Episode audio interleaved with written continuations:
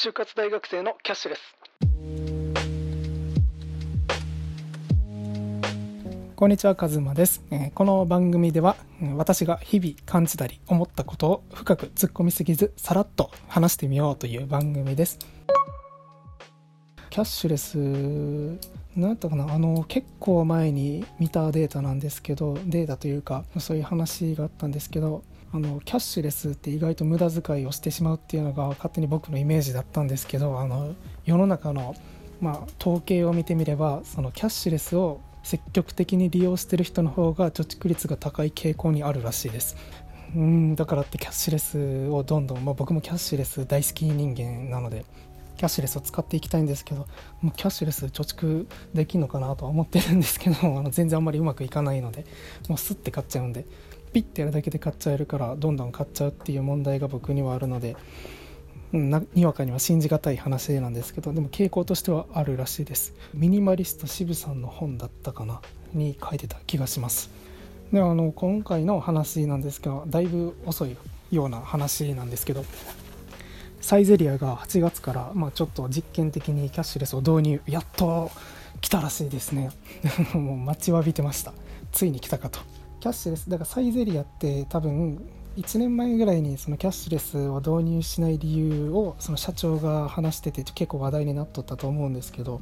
そのキャッシュレスは今後も進化していくだろうしその今までのキャッシュレスの機械が使えなくなる可能性もある。そのだから全店舗に、ま、めちゃめちゃ多いサイゼリア全店舗にキャッシュレスの機械を導入するのはあまりにリスクが大きすぎるからその景気を見計らってキャッシュレスを導入していきたいっていう考えまあ、趣旨のことを述べられてたんですけどついに来たかと。結構結構僕まだまだかかりそうだなと思ってたんですけどあの6月24日の出店が、まあ、あるインターネットホームページに書いてたんでめちゃめちゃ楽しみですね。インプレスウォッチっていうところに書いてました。